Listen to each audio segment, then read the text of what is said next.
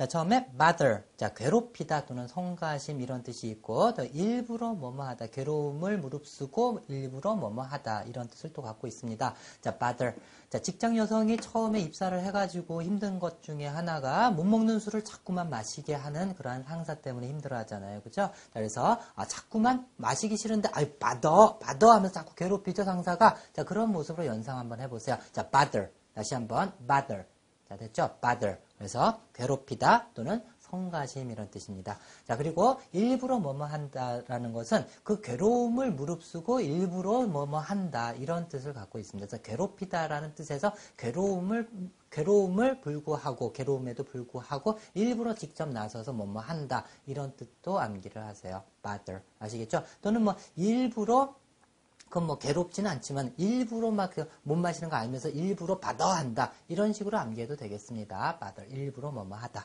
자, 됐죠? 자, 그리고 참 bother 일부러 뭐뭐 할 때는 보통 bother to 부정사를 뒤에 목적으로 취합니다. 이렇게 bother to, bother to. 그래서 to 이하하는 걸 갖다가 괴롭힌다라는 건 to 이하하는 것을 일부러 어, 괴롭지만 뭐뭐 한다 이런 뜻으로서 이렇게 받아들이면 되겠어요.